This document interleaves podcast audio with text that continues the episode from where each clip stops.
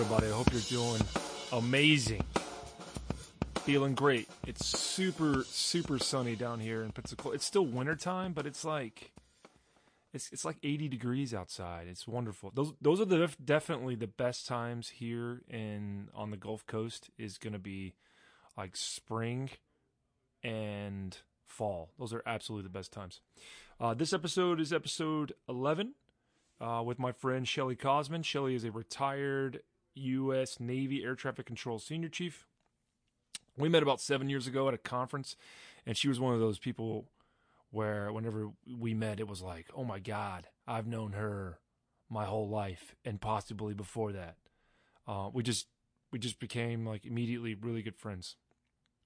Um, we talk about things such as parenting in the military, um, going on deployments, uh, kind of the mindset required to do that, and we also talk about uh, mental health, personal mental health, and then um, kind of in a way to to destigmatize the idea of hey, going to a therapist is bad. No, going to a therapist is good, and having to deal with this stuff is good. You know, you're not always going to be 100, percent um, and that's totally okay. And I think that's a conversation that, especially in the military, isn't um, talked about a lot. So it's near and dear to my heart. I know it is hers too. We kind of get dropped right into the middle of the conversation because before we were BSing about a lot of stuff or whatever, but then uh, we kind of get dropped into it. Um, just talking about how whenever we're young and how it's okay to do all this risky stuff whenever we're young, just to get you caught up on that. Um, that's it. Thank you for sharing. Keep sharing. Sign up to the newsletter. Look at the Instagram. And that's it. Thank you for listening. And here's the episode. We all, I think we always do that when we, when we think about our past selves. You know, Yes. like we're so we're supposed when we're younger. You're supposed to do. Well, I don't say you're supposed. It's natural to do this Sure. stupid shit, right? yeah. And I think there's a there's like a physio well there's a there's like an evolutionary like reason for that because Yeah. when you're younger you're more risky especially when it comes to like like males like this is I know. I read a book yeah yeah I read a My book son's 13. yeah you got it right and like you're it's all this it's this like especially when he's, he's like 13 and when you're like you're older teenager and then younger 20s it's like it's this thing where you're trying to impress female this puberty thing goes on trying to Yes. impress females Right? Like your feathers are brighter. You know what I mean? Like That's what it is. So Yeah. i'm i'm braver than everybody else watch Yeah. me do back in the day it was watch me beat these guys ass or or watch Yeah. me like hunt down this thing brave and then now i'm coming back and then now we're gonna mate and we're gonna you know that was that, procreate and Yeah. and I'll drag you by your hair to the cave right because I'm strong enough. I'm strong enough to do so. and she's like yes Yeah, you I love that. Yeah, let's do that. i love you Yeah. Yeah. that that was what it is. But unfortunately, those like mechanisms they they haven't left our fucking brains. You know what Yeah. I mean? We still do Yeah. that shit. Well, and the fact that you understand, like Matt, right, my husband. So he'll go and ride his bike. He's got a. He really can't leave the neighborhood. He can go anywhere, but he can't leave the neighborhood. Right? It's a pretty big neighborhood. He's got to stay with his friends, whatever. And he was talking something about the pipes, and Matt looked at him and said, uh, "Stop talking." And I'm like, "What?" He was telling me a story. He was like, he told circumnavigated me completely, just went around me and told Eli, if you ever want to go back to the pipes again, do not tell your mother where they are and stop talking. And I was like, where are they? And both of them, nope. So later I said, Matt, seriously. And he's like, nope. I'm trying to protect this kid, you know? And he's like, no, he's a boy and he's fine. And you won't think so, but I know that he is. And let him go. So I So you- still have no idea. I have no idea. have no idea where the pipes are. But I know that to get across the pipes, that you have to, you can't take your bike and it's they're like water pipes, I guess, and they go over this like water creek thing, not like a raging river, but we're in South Carolina, so alligators all day, you know, or, and snakes and all that stuff. And to get across it, you have to scoot yourself Yeah. okay. across these pipes, and that's what they do. Hmm. Nope. Did you not do that stuff when you were a kid? Um, I we had my grandparents owned a farm. It was a tobacco farm. And they used to send us out there during August during harvest season with machetes. So me and my cousins are like taking a machete, these like tobacco stalks and whatever. And we used to go into the barn and the hay, uh, the, I don't, oh my gosh, where they kept the hay in the top of the barn. Okay. And there were snakes and stuff up there. And we would walk down in the holla and make rock slides and lose our shoes and have to go on these steep hills to get our shoes back. And at Christmas time, me and my cousin Clark, um, he, we would go to the pond. He's my age. We go to the pond and we thought it was frozen. We thought the pond was frozen because we threw a rock onto the pond and it did, you know, it was fine Right. whatever. But the which is really weird now that I look back on it, the beginning, like the leading into the pond was um, not frozen. Hmm. So, but there was a tire there. So I said, Clark, get on the tire. I'm going to push you to the more frozen part. so I pushed my cousin into the pond, halfway frozen pond in West Virginia he was like, but, but it wasn't deep, right? So we get him out, we take him back out. We got in so much trouble, and he got strep throat. And I've never been forgiv- forgiven. You guys, he still he still holds it against you. I don't think he does, but everybody. Remember when you pushed Clark in the pond and he got strep throat?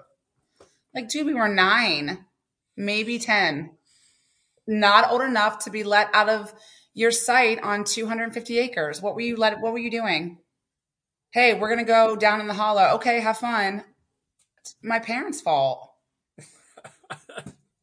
But that I don't, you know, that kind of stuff is it's what you do when you're kids, you know. Yeah. And it's Also on back- deployment. also on deployment apparently like like that kind of shit i don't know man it's just it's it, you have to get it out of your system because can you imagine not having having done any of that wild shit when you're a kid and then the even wilder shit when you're a teenager and then the even wilder shit when you're in the navy Yeah. you know what i mean you know what i mean 20 you know what i mean Yeah. I mean, we we look back now, not that we're old, but uh, you still look back on what you did when you were a kid and when you were a Yeah. teenager, and you're supposed to look back and say, I think if you did it the right way, you're supposed to look back and say, I was that was stupid. Right. So now looking forward and moving forward, let me not be so dumb. 'Cause, Like, Yeah. That was stupid. There's more discernment there in situations, right? Like you play good idea, bad idea. Yeah, and as you get older, it's not that you're not any fun. It's now your your risk is way more calculated. Yeah, for You know, sure. like it i want to do this thing. You know i want to jump off this high cliff into this what other people are doing it. They're like 20 years younger than me. I want to do it but all right let me think about this for a second. But do I have early onset osteoporosis where I'm going to break a bone? yeah. See we're not that i mean maybe you. Uh, we're not, No, I'm not. not, not that i'm not that old. But you know i mean you're so again i think that's the that's the normal and then but here's what here's the trick though. Like you're talking about your son. Your son's 13 and then you you you have a daughter too? Two of them, 10 and almost nine. okay. So that's the trick is like is like you're like all right i know what i did when i was younger and i was wild and i and i mm-hmm. know what the right like this is what people do that's just what Yeah. people do. So then you're like well what do i allow them to do and what do what do i what am i be cool about and then now what am i Well, and I think it's so I think it's so much different though because I don't know how to be a 13 year old boy. I was never a 13 year old boy, right? So I don't understand that. But Matt understands it completely. So I kind of use him as my um my baseline. You know, if he says it's fine, I'm probably not comfortable with it, but it's probably fine. You know, because he Yeah. did it and he understands that. Now with the girls, it's a bit different because they're not quite old enough to do their adventures and they're not interested in going across the pipes.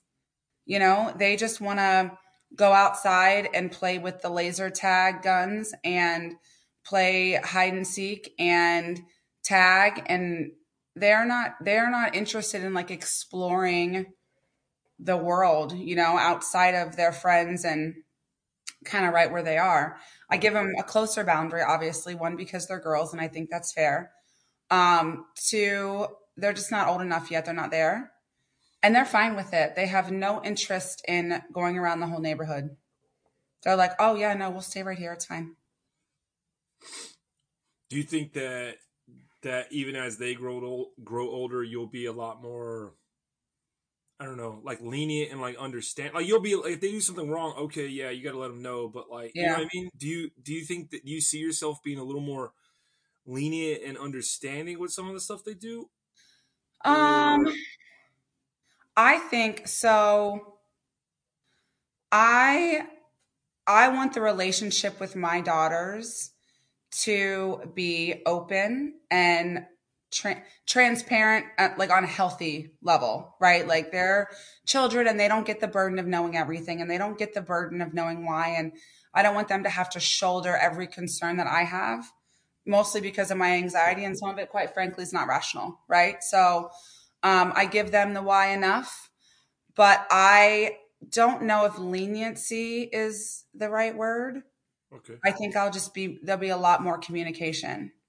Okay, You know, my dad always told me, he said, you know, you, you're going to have to learn the hard way. And I don't know how old I was when he realized this or we had this conversation, but he said, you, I, I tell you and I tell you, and you do it anyway, and then it hurts. And you're just going to be the one that has to learn the hard way. And I'm okay. I'll be here when it hurts, but it's going to hurt. And there's that. And I think that's how I am with the girls, right? Like I can tell you the why, and Eli too. I can give you all the reasons why not to. If you still choose to do it, I'll be here for you when you fall, right? Because I'm not going to be like, I told you so. Just say, Right. okay, well, what did we learn from that? Where do we go now? You know? Because I get it. I get it. You got to try it. I get I've done it. I get it. those I think those lessons, like the hard way that you're saying there, I think it's that's the for a lot of ways that's the best way to learn. You know? It sticks. I think it sticks the That's- most. yeah, that's you know, thing. Yeah, Because if you just listen to somebody's why and you just listen to someone's experience, like I never want to go through that, you don't, you might not. But me, I was like, well, that's not going to happen to me. Like their result is not my result. Even if it is the exact same result, I have to see it for myself, right. you know? And that conversation with my dad and knowing that I have to learn the hard way, that when it starts to get difficult, I would question, like, is this the hard way that he was talking about? before it got so deep that and too far gone that there was you know not no recovery from it no way out. Like drug addiction right? I did drugs when i was a teenager before i joined the navy.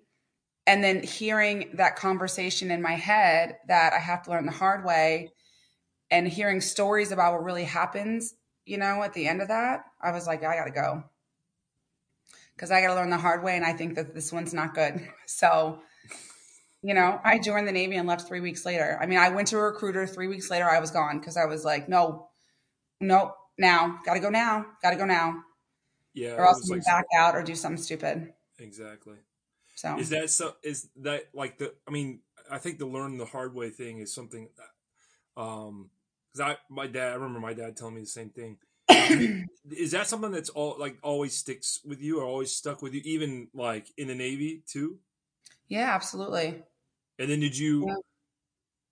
like distill that or instill that? Of, of people I mean, I don't think I've had to. I think we're starting to have that conversation with Eli um, because he overnight went from you're just yelling at them to keep their rooms clean to now there's like real world problems, you know, like peer pressure and girls and sports and what it means to be good at those sports means sacrifice and hard work, you know.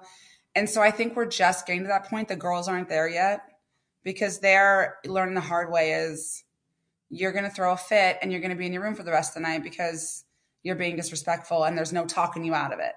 Mm-hmm. Right? It's not like real world issues yet. Nothing that's going to affect their whole future.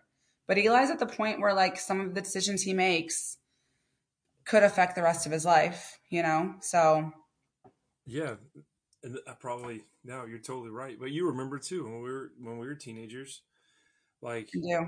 you never you don't you don't even you don't think about it like that because you don't have the yeah your world's this big it's this big that's it like there's yeah, the, your world's this big and you th- you are the center of it that's right you know everybody so, does for you. You know you go to school and that's your job and you come home and someone has dinner for you. If you have to cook it yourself that's fine. It's something easy and you know you're chauffeured around everywhere and it's what's the big deal? It's true. So. Do you do you uh do you think so like your time in the how how many years did you do? Did you do 20, 20 years and 2 months. Do you think that um well, I I'll, I'll phrase I'll, I like this. Do you see your role especially when you were like in you were on uh before you were in South Carolina, which you were on the sh- ship Ike. which one? You're on the Ike.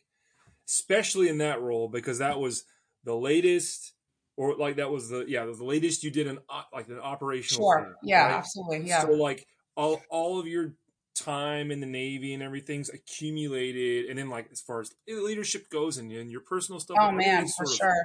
accumulated that thing. that was the biggest i would say that had the most effect on my leadership skills and my personal skills and coping skills. Abs 100% do you did you see yourself and uh, maybe it sounds like a weird question i don't know do you see yourself as like you had to use like a lot of stuff you learn like as a mother as well you know what i mean in that yeah. role or or or or no some people say yes but i i don't know when it yeah i would say no because leaving my kids in 2016 was the absolute very most hardest thing i've ever had to do in my whole entire life Mm. So when I did that, I had to to cope. I had to shut that part off.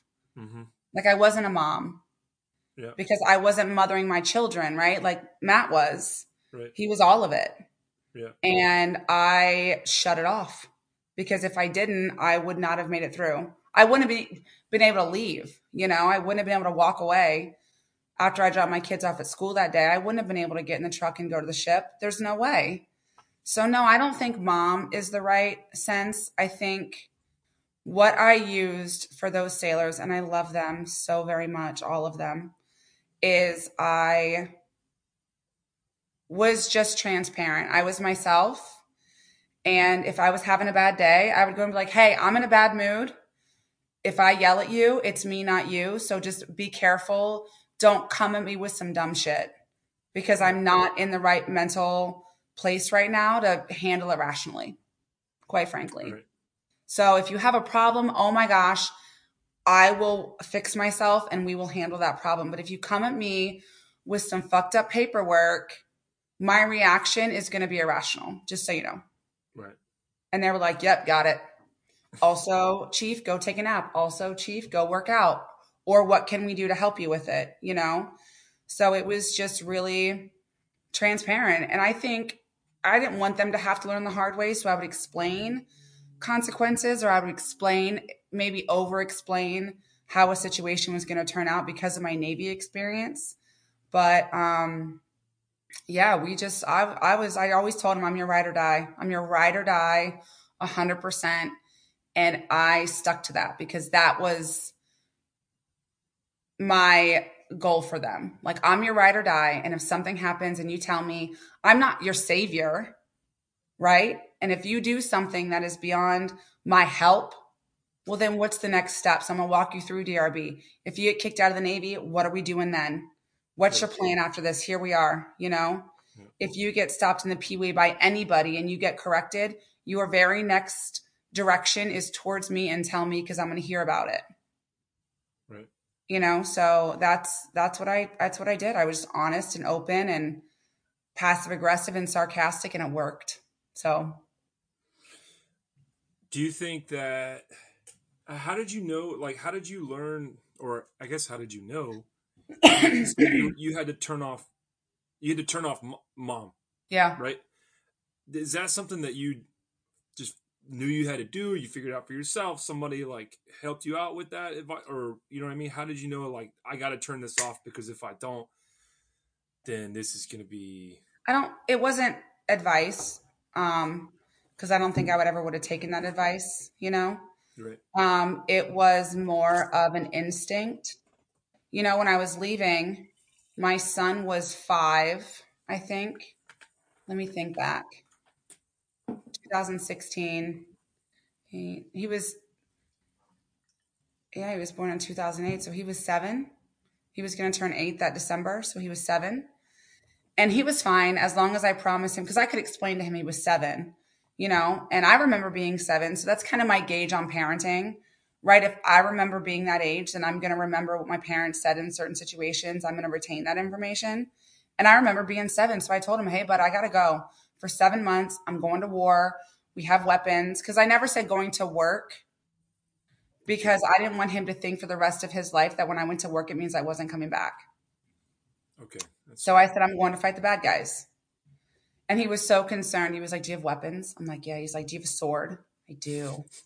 I do actually. You know what I mean? So it was, so there was that. And as long as I promised to buy him the biggest Lego set that he wanted when I got back, he was like, Cool. See you later.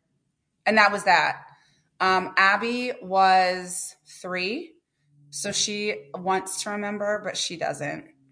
She was like, I was so happy when you came home. I said, You weren't. You asked to play on my phone, was like the first question you had for me.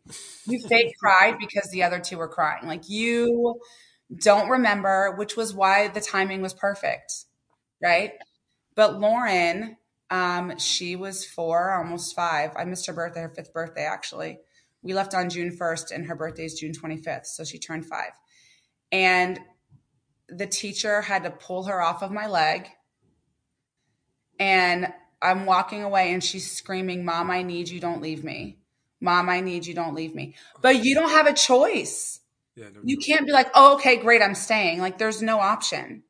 So I think in that very moment, I could have um, turned around and told her, like, I'll be back. I could have done anything, but it wasn't going to help the situation at all because you go from, you know, I'll be back. There's no comforting there. You know, I'm not coming back for seven months. So there's nothing I could have said, nothing I could have done for her to make it easier.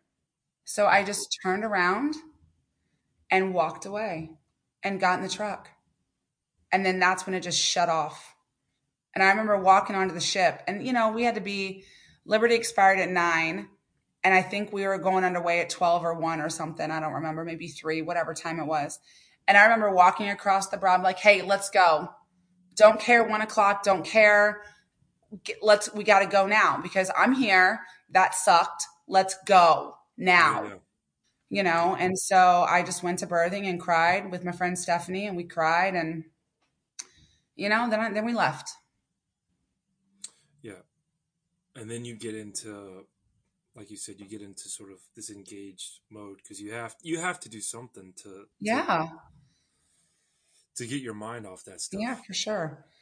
And just not thinking about it and doing other things and really putting all of your energy and your focus into your sailors and the mission and not coddling them but all right what are we doing? What are we doing? How are we doing it? Let's go. Okay that didn't work.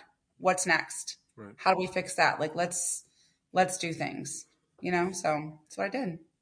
Did you find it was it easier for you to do the long like as far as like, you know, being a wife and being a mother, like is it easier for you to do the like the long deployments and you go away and you stay away or was it or was it easier to do the ones where you're like out for 2 weeks, in for a week, out for a week, Yeah. you know, in, like whatever, you know what I mean? Like which one did you Um, I think it was all the same because the whole time I was on the ship, and like, thank God my marriage lasted, right? Because whether you're gone for seven months or you're in for two weeks, out for two weeks, in for three days, out for a month, you're not there, you're not present.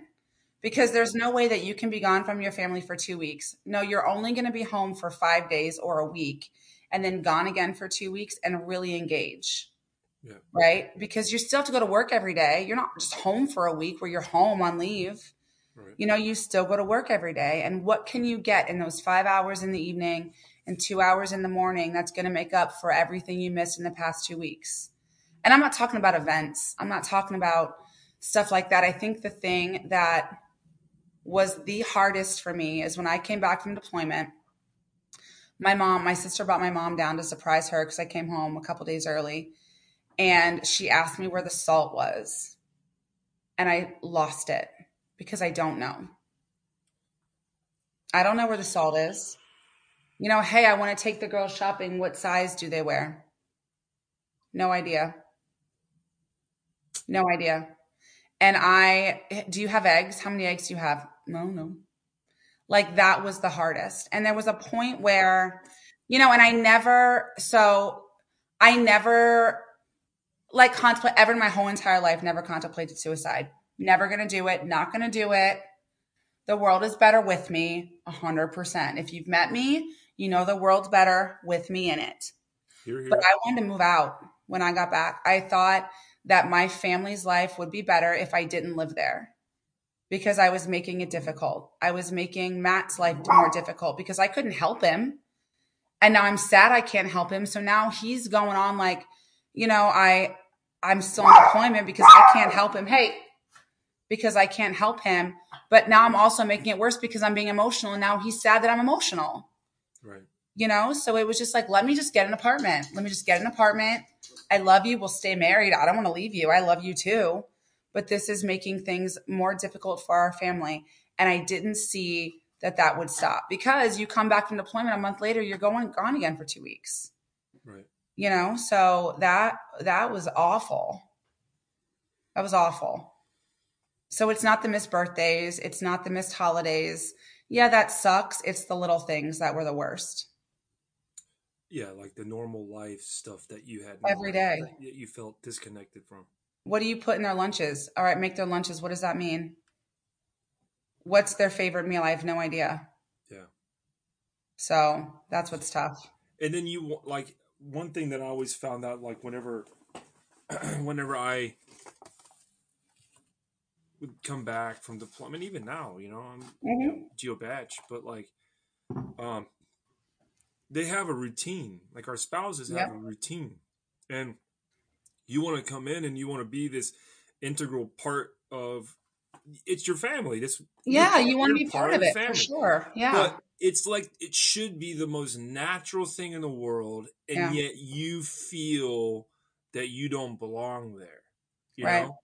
And then and yet also they have this routine and you want to be you want to add to it and you want to whatever, but you, you also don't want to fuck up the routine, right you know? or make it worse or cause you know any sort of disagreement or fight or point of contention you Yeah. know if this works this works and i might be thinking i'm helping but if it causes a point of contention with anybody you're like oh my gosh i'm so sorry you know i guess i'll just not do anything which isn't the right answer either It's not you know i guess i'll just sit here Yeah. you know, which doesn't help. So it's really, it's about, it sucks. It's because there's no answer for it. There's no, you know, we get the counseling before we come back and we get the talks, not even like one on one counseling, just the conversations. Like you can't go back and be like, hey, nice to see you. Let's have sex because they, you know what I mean? Because it's Right. not, there's, there's so much more to it. Right. So, but you don't get the, you know, and they say, well, it might be hard to go back into the routine and it might be challenging, but don't give up. But the emotional side of that is more than you can't prepare for that. Nobody can prepare you for it. Oh, And I don't care how many times you've done it. Uh, almost, it almost seems like the more the more you've done it, the more you're sort of like desensitized to it. You know? Yeah. Which that's bad too. Yeah, that's what I mean. You know Yeah. I mean, like like deta- like that kind of detachment. that- That's that's bad too because yeah, you have to. Yeah, it's like you expect there to be this switch. Yeah. And that's not the case. Yeah. Yeah, it's it's not it's not the case Can't at do all. it. And then you have to learn how to fight again, like with your spouse. Which is Like you have to learn how to argue again because listen, for me, if I don't want to hear it, I now I have this ability to shut off. Now I have this ability to emotionally detach from my family. So if something's happening that I don't like and I want to say something, but your reaction to it is something I don't want to deal with, then done. Right. We're not going to deal with it. We're not, I'm not doing it. I'm not doing this. And it really had to be a conversation like, hey, we have to, you got to fight me on this. Like, this has to be a conversation. This isn't one of those, you know, I don't put the dishes in the dishwasher arguments. This is like a fundamental, you know, core value. Discuss it's disciplining our children or it's rules for our children. Like we have to have this discussion. You don't get to just shut off. And so I had to relearn how to not shut off. Right. So yeah, I mean, you're so used to being in this other this other environment where you, you where those kind of emotions and those, those kind of things don't have any place. Nope. And then now you got to go back with this your your intimate partner, and those are absolutely these those profound yes emotions are absolutely that's the thing. Like that's the, that's the thing. And yeah. yeah, and you and you've been you've been you're like a robot. You know what I mean? You're just like, yeah. you know, and then all of a sudden you have to like have these things again, and you're yeah. you don't you forgot how to do it. You yeah, practice. Yeah, yeah, and also it's not natural and it's frowned upon. You know, so now you're saying that you have to go home and you have to be this person that you have to be to make any relationship work. Right. But then you have to turn around and go to work where you got to, it has to be a daily thing. And it's exhausting. Exhausting. And it, I really feel like it is the root of my severe anxiety. I really do because I now that I'm not in a position or not in a situation where I have to shut down, I don't shut down, but now there's anxiety about everything. You know, if I leave the house or go out with my friends or go on a girls' weekend, I'm like, oh my gosh, okay, so I was gone for so long and now I'm back and I've been back since we were gone 2016 and then the you know after deployment underways and then with my last job traveling all the time if I went anywhere I was like oh my, I don't deserve to go anywhere because I don't want him to feel the pressure of having to do everything with the kids because he did it for so long mm-hmm. so I need to be there and if I'm not there does he remember how to do all this stuff he took care of those kids not just for seven months on deployment, but for a solid five years. When I was at the schoolhouse, when I was on deployment, when I traveled before COVID, he raised those children. I was in and out, and he just did did it. You know, we had help, but he was he was it. Right. And so now, if I want to go somewhere or go on a girls' weekend, I just think that he completely forgot how to do it. Also, I feel bad that I'm asking him to parent his children for two days while I'm not there voluntarily. Right. You know, and so that's just where it comes from, I guess. And anytime I'd have to leave or travel or do anything or I'd be gone for too long, I'd freak out and have a straight anxiety attack just because um, I have to go home. And it was to the point where I would call my supervisors and say, if I leave tomorrow morning, am I going to miss anything? And they're like, nope, you can go. Great. I have to go home right now. And I'd call and change my flight and leave, if not that night, the very next morning, because I just, right. I had to go home. Right. So. And then, I mean, all those experiences and all those things, like we, like I talked about the culmination of everything you did, like in your career and life. And then you, you did that when you were on the Ike in the 2016 time yeah. frame. Like, you we still carry those yeah emotions and those experiences and the bad stuff and the good stuff like you you have them in you now yeah you know what i mean and it's hard a lot of times to like try to like like you said i think it's great you're extremely aware of it you know what oh, i mean Oh yeah and i mean that's honestly that's not i'm not gonna say it's half the battle but it that's that's a huge part of it because you yeah. know you know yourself. Like even like you were saying when you were talking about the sailors, uh, and then yeah. you were like, "Listen, today I'm having a day." You know, I think that's great, and there's not many people that will do that sort of thing because at least you know what I mean. You're like you said, transparency, and at least people know. Okay, this is where Chief's coming from. You know what I mean? And now I kind of know how to to interact with her as well. You know what I mean? Right. So, but yeah, but even even still now, like you said, you get these these um echoes of of those feelings that are still Yeah. inside of you, and Yeah. you and you're having to like you still work them out, right? Yeah. You have to. So, you know, I think, and we talked before, I think everybody needs to shrink. Everybody needs to see a mental health professional Right. for sure because they're licensed. And, and the, the big part is, is someone who's licensed to tell you that's normal. And these are some ways that you can cope. Try them and we'll talk again in two weeks. You know what I mean? Because you think and you get in your own head and you're like, oh my gosh, this is not normal. And here in Charleston, I don't have any military friends. All of my friends are civilian, all of them, which I love because I've never had that. Right. Um, Mhm. But to really see that they don't understand is tough, you know? And then that gives you anxiety. Like, well, what if I go? What if I'm crunk Shelly? You know what I'm saying? What if I'm like, hey, I'm in Italy. You know what I'm saying? You're about to get Dubai Shelly, right? Just because that's my mood and that's what we're doing. What's their reaction going to be? Yeah, Is it too gonna know. much? Is it not? And then I wake up the next morning like, and that was too much, and now I have no friends. And no kidding, like that was the thought process. I remember I went to a retirement um, in November, and I was so. And it's the first time I'd been around military in a while because of COVID and because my terminal leave and because of all those you know things where I'm working from home and my all my friends are civilian. It was the first time I was around a group of not just military but air traffic controllers. Mhm.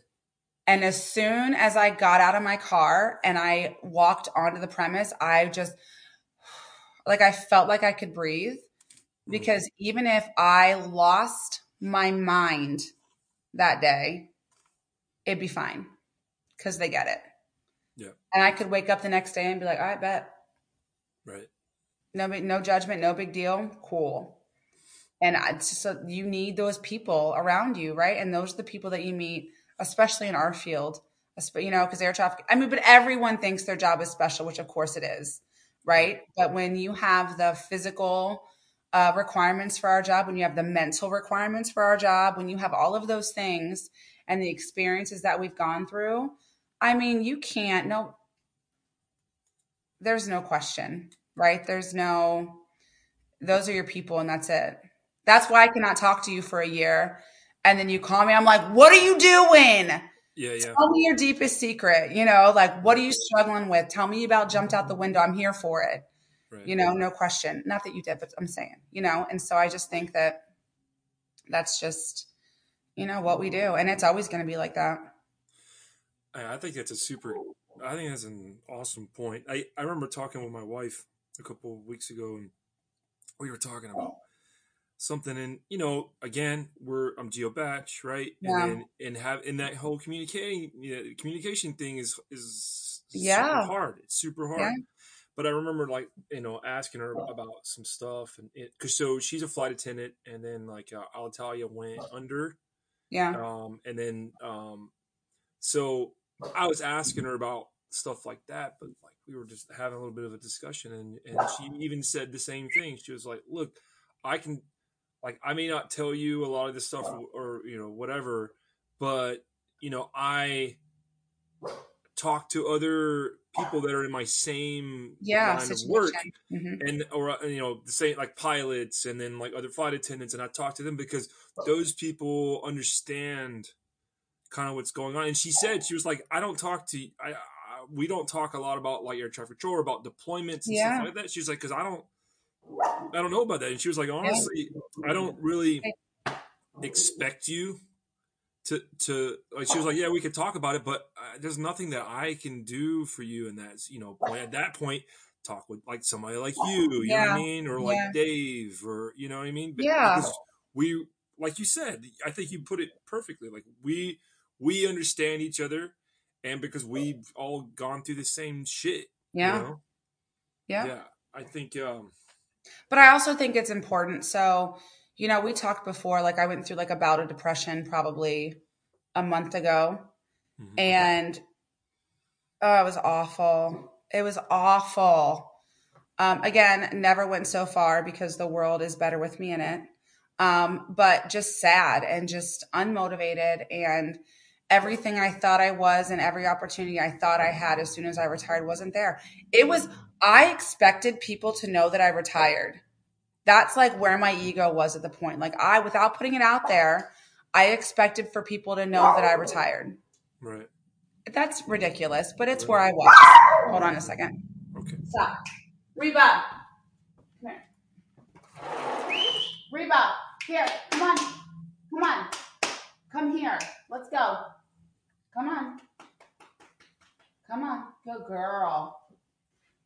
Good girl. Goodbye. Good girl. But yeah, I just I mean I just expected people to to know where I was in my life and then the opportunities were there. And when that didn't happen, I went so far as to think that well then everything I've done in the past 20 years, especially the last 4 years with every all the briefs and all the people I know and all of the things why don't they want to give me a job? Because they were all telling me the last four years, like, you retire, call me, I got you. Turns out nobody had me. And it's not personal, it's just where they are. You know, at the time, it's all about timing, which now I understand because I'm in a better mental state, you know.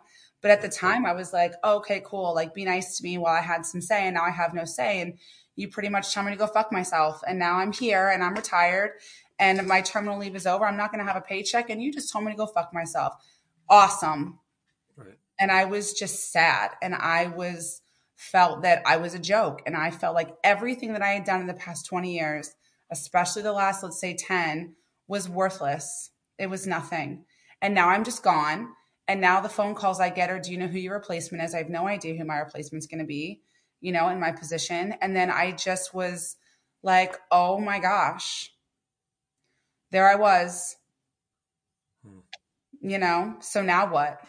And it was tough and it sucked. And you know once you once you realize kind of what you're going through because i would go back and i was sitting there like what is wrong with me? Like what's going on? And all it just it popped in my head the ptsd slash depression questionnaires you get every time you go to medical. And all of those answers except the very last one because it's a hard no.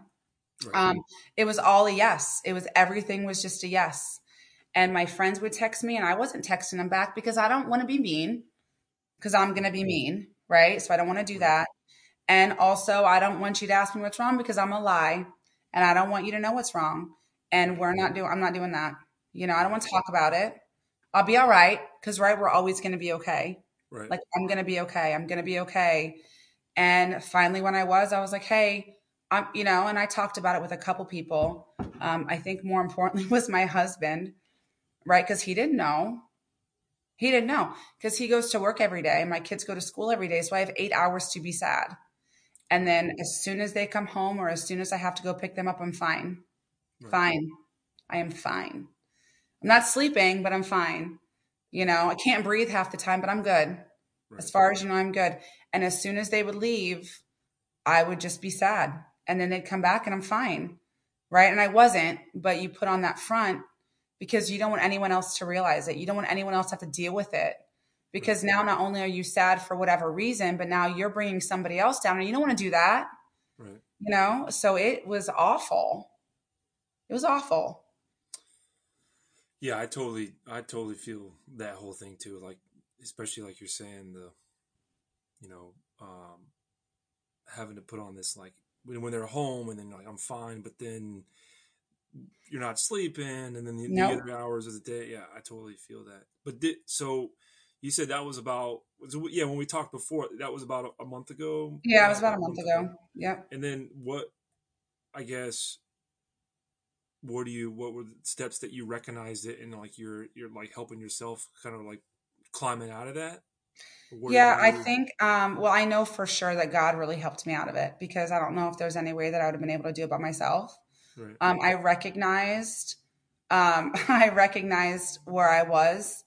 Um, so maybe that questionnaire does do some good, even though I'm not going to tell you the truth. I'm not the doctor, first of all, because right. then I can't be an air traffic controller anymore. But anyway, um, I was just, you know, I kind of realized where I was, and the Bible says, God says, "Cry out to me, cry out to me," you know. And I just was literally one day, I said, "Hey, I'm crying out." Crying out.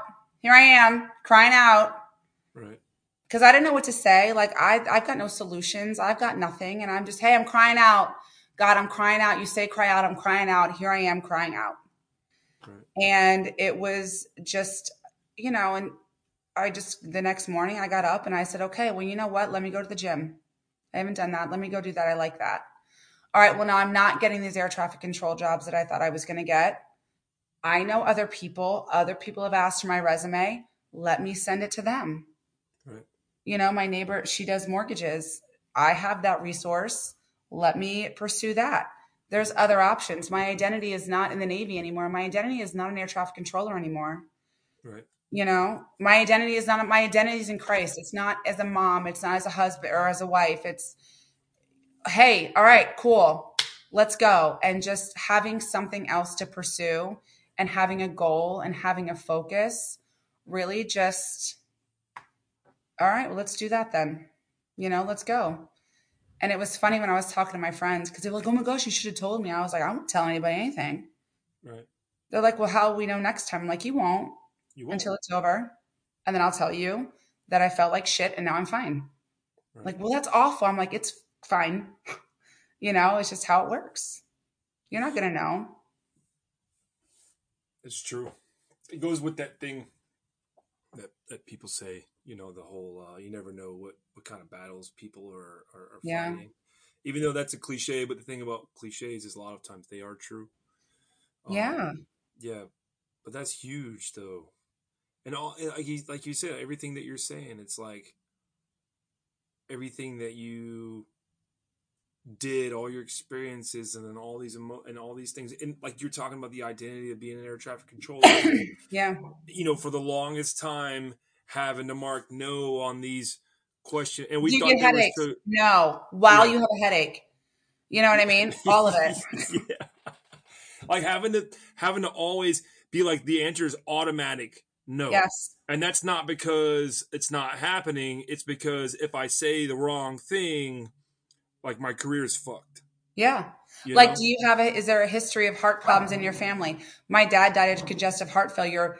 You know, this was back in 2015, right? And I'm going through my dad, my upchit was in August and my dad died that December. And I knew he was dying of congestive heart failure. And the question on the upchit is, is there a history of heart problems in your, nope. Knowing he's like dying of congestive heart failure, right? With a pacemaker. No, no, he's fine. Nope, no history. Nope. Yeah, we're good. So crazy. Yeah. Like, like like we talked about before, like we know as far as physical, like physiological like problems, but also mental problems. Yeah. I guarantee you more than half the force are walking around with something that they don't want to report because it's it would be a problem for them. Yeah. And you know, and instead of changing some sort some some kind of legislation or whatever you know what i mean to help out with this. Like it again it, it creates the stigma before just like we said yeah. that that having a shrink there's something wrong with you. Right. You know it it it it allows that to continue which we know that that's not necessarily the case. Like you just go on to right. talk to somebody but then, it, but then you have like the pendulum swings like hard the other way, right? So now let's say, okay, now we recognize this is a problem because for the past 10 years, they've been pushing mental health and pushing mental health and pushing mental health, right? Right. We know that that doesn't apply to us. Yep. Because if it did, we wouldn't have a job anymore. However, that can't be addressed because then there'd be nobody because then okay well now that's not going to affect your up chit but then you have a panic attack on position you crash a plane. Well it's because you couldn't let that affect your up chit you know what i mean? Yeah. Like it's just something that and the and the navy they they say like hey your health is more important than your job which is true in life but that's not true for you right now. Right. You know that's not true for ac1 whoever Yep. That's not true for senior chief whoever, right. where they have, you know, potentially 10 years left on their contract and they're well on their way to make master chief. They're not going to say they can't be in air traffic control anymore because that's done. Yep. So there's no, there's no I don't know. It's just Yeah, I don't. I, I, I don't know the solution either. I mean, just give me disability for it. I made it through. Acknowledge it. You know, right, tell me you're sorry. I'm good with that. right. I forgive you. What do you, if you were in the position to give people advice for that, like about that whole thing, what what what kind of advice would you give them? Um. uh, So you have to you have to talk to somebody, and I actually know for a fact that when you go to mental health, if you tell them that you are um, in a rate or a job that requires an upchit or requires certain specifications like nukes, controllers, pilots, they have a whole separate classification that does not unqualify you. So they can say, hey, um, you have severe anxiety, or they could say you are a category whatever, which will keep you, but you still get to go talk, you know? Okay. Um, and then really just be honest with your feelings, like really be honest with what you're going through. Tell everybody else you're fine, but really kind of take a minute and find out if you're fine because you probably aren't, or you might be, but really be honest with it. And if you're not honest with anybody else in your whole entire life, be honest with yourself Right. and you're going to see how that translates to being honest with other people, just like the ship. I've worked with people that they're like, "Hey, I'm fine, I'm fine, I'm fine," but then they're you know abusing their power, and then you find out that you know whatever's going on at home or whatever's going on in their brain, and there's you know you just got to be you got to be transparent, you got to be honest with yourself, and that's going to turn you into the kind of leader that you need to be, and that they need you to be. You know, like, hey, I'm not okay right now. I'm sorry that you might need me right this second, but I'm not okay. And that's something that, you know, my psychiatrist told me. He said, listen, you want to be fine for your family, but your family knowing that there's moments that you aren't fine is so good for them. Like, hey, I'm going through something right now. I don't want to talk about it. I don't want to explain it, but I'm going to need you to make a pizza for dinner. Right. And I'm just going to need you to leave me alone for a few minutes hey i need 30 minutes i'm going to take a nap i need for you and i i've done that recently and my kids are a bit older like they're small but they're not you know tiny children Right. and i'm like hey i'm and i'm in a mood and i'm not doing great i need for you to do your homework you empty the dishwasher and you make a pizza or whatever you're going to y'all got to take care of it i'm not can't do it right now and they're like yep got it not all three of them one of them just has to get it because they'll direct everybody else but you know, so, and they take care of it. And then I come out like, hey, how are you? I'm better. Thanks. All right. Do you need anything else? Nope. I'm good. Let's rock and roll. Just communication and honesty and, and especially with yourself. And you can Yeah, still be strong, you know, that's still strength. I think. I think that's amazing advice. Thank you. Yeah, that helps me out big time too. Oh, good. Good. Uh, It does. Yeah, yeah. You know, like like we talked about, I go through some similar stuff. So for me, that that's like that's huge. So even what you're saying, what your psychiatrist said, I think that's that's you. You can't be honest with anybody. right. At least be transparent, honest with yourself. You know. And, Yeah. Yeah. Yes. Yes. It's this like I may have said it last time, but um, it's that whole idea of like treating yourself like you're like you're there you're your bet you're you are your best friend you know Yeah. having this like third like this perspective that Yes. you're here but you're also here Yes. and you're you're looking here and you're like Yeah. hey dude like you're what do you do like you know maybe that's not the right approach or right. there you're overthinking again you know maybe you need to just because we all have friends that do that right if i'm if if you're if i'm being honest with, with a friend or whatever and then they'll they'll say or they'll look at me it happened a, a couple months ago with me where they were like eh, i was just sort of stewing you know Yeah. and she was like yo get out of here you know get out of your head you know get get out of your Yeah. head dude Knock it off. Yeah, and it's good to have these people that care about us to do that. But then, like you were saying, learning to do that for yourself is like it's a yeah skill. and you know it's a it's a thing and i told i told my shrink this i was like you know he said do you say mean things to yourself i'm like well not really but then i just think about every time i do something silly i'm like oh my gosh you're an idiot what are you doing and then i go back and you know fix whatever i was thinking or oh you're so stupid what are you and i'll just talk you don't talk to your your friends don't talk to you like that. That's why you're talking to yourself like that. And if someone else talked to you like that, would you be friends with them? That's Probably true. not. Probably not. It's true. You know, and just the overthinking aspect of it, and just, I mean, it's so much. And you just really, if you don't identify what's going on, if you don't sit down and be like, okay, what's it for something for real is going on, what is it?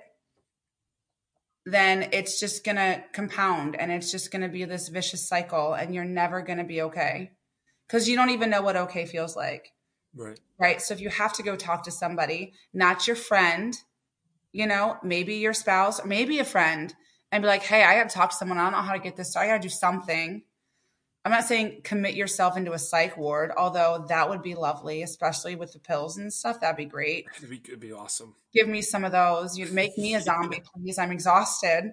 You know, um, just yeah, just be honest. Well, I- think it was like what you said before. Like, yeah, it could be your spouse. I think it. I think your spouse ner- deserves to know what's going on. Absolutely, Yeah. but having a third party that doesn't know you, Yeah, you know what I mean, Yeah. from from from anybody, and that has Right. this clinical knowledge, you know what I mean. Like having somebody like that that has no vested interest in you whatsoever, other than this patient right. patient professional sort of relationship is great. And also, there's another thing too that the, you're not always gonna. You, sometimes you have to go shopping for a shrink. That's right? true. Yeah. Like Yeah. some some people you connect with well, and others you don't. You know, and then you, that's the thing. Right. It's, it's not, Well, and you know, talking to my husband, if I were to tell him like, "Hey, I'm freaking out right now," um, he's amazing, and he would do anything to fix that. right. Like he told me, he said, "We'll get someone to clean the house. Is it too much for you? You don't have to make dinner every night if it's going to upset you, you know." And I'm like, "No, I can clean the house. I can make dinner, and I really can." So don't sit here and be like, "You don't have to do anything." Mhm. Nope, because me doing nothing makes it worse right. you know Yeah, so it's like I, you're trying to fix a problem that is just manageable. You know what i mean? It's not fixable. And in that moment stop telling me what you think is wrong. When i'm telling you i don't know what's wrong i just know i'm sad. Or i just know that i can't breathe. Or i just know that what you know what i mean? I know that these things are true and there's no fixing it but here's where i am. And it's tough especially for a spouse. They want to fix everything and if my husband was sad i'd want to fix it. Sure. if he's tired at like five o'clock i'm like go to bed. Whatever you go to bed. I'm here. You're tired. You do a lot. Go to bed. I'll fix this for you. Right. you know? So absolutely third party that you, you know we talked about the shrinks before. You just hey you walk in and just start crying which is 100% what i did. I walked in and started crying with a mask on and snot coming out of my nose like because i just felt so like oh my gosh hey i got you can where are we starting Yeah. my name is Shelly. What else do you want to know?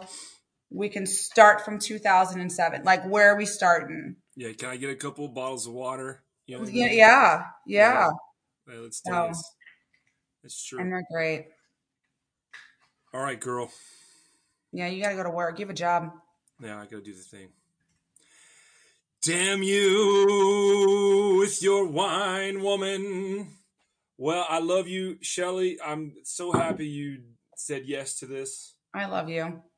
And uh yeah, I can't wait to have more videos of you flipping me off and me flipping you off. Listen, it's coming. It's coming. Hi, Tyler's mom. Hi, random person in Japan. There you go. Yeah, see? You knew it. You knew yeah, those are my only two listeners. Yes. They're gonna love you. Stay awesome. I appreciate all of your all of your your your insight and all this. I think it's great. So you know, I love you so much. I love you know, you. we've we've hung out like in so person, here's the thing. like this is also something that I wanted to mention because I was thinking about like maybe what I would mention. I think something very special about where we've come from and our job and our profession and just being in the military is think about the first time that we've met. The first time that we met, yeah, we're sitting at a table and you were funny as fuck and I was funny as fuck and we just were. That was it. that you know it. It was just feeding off each other.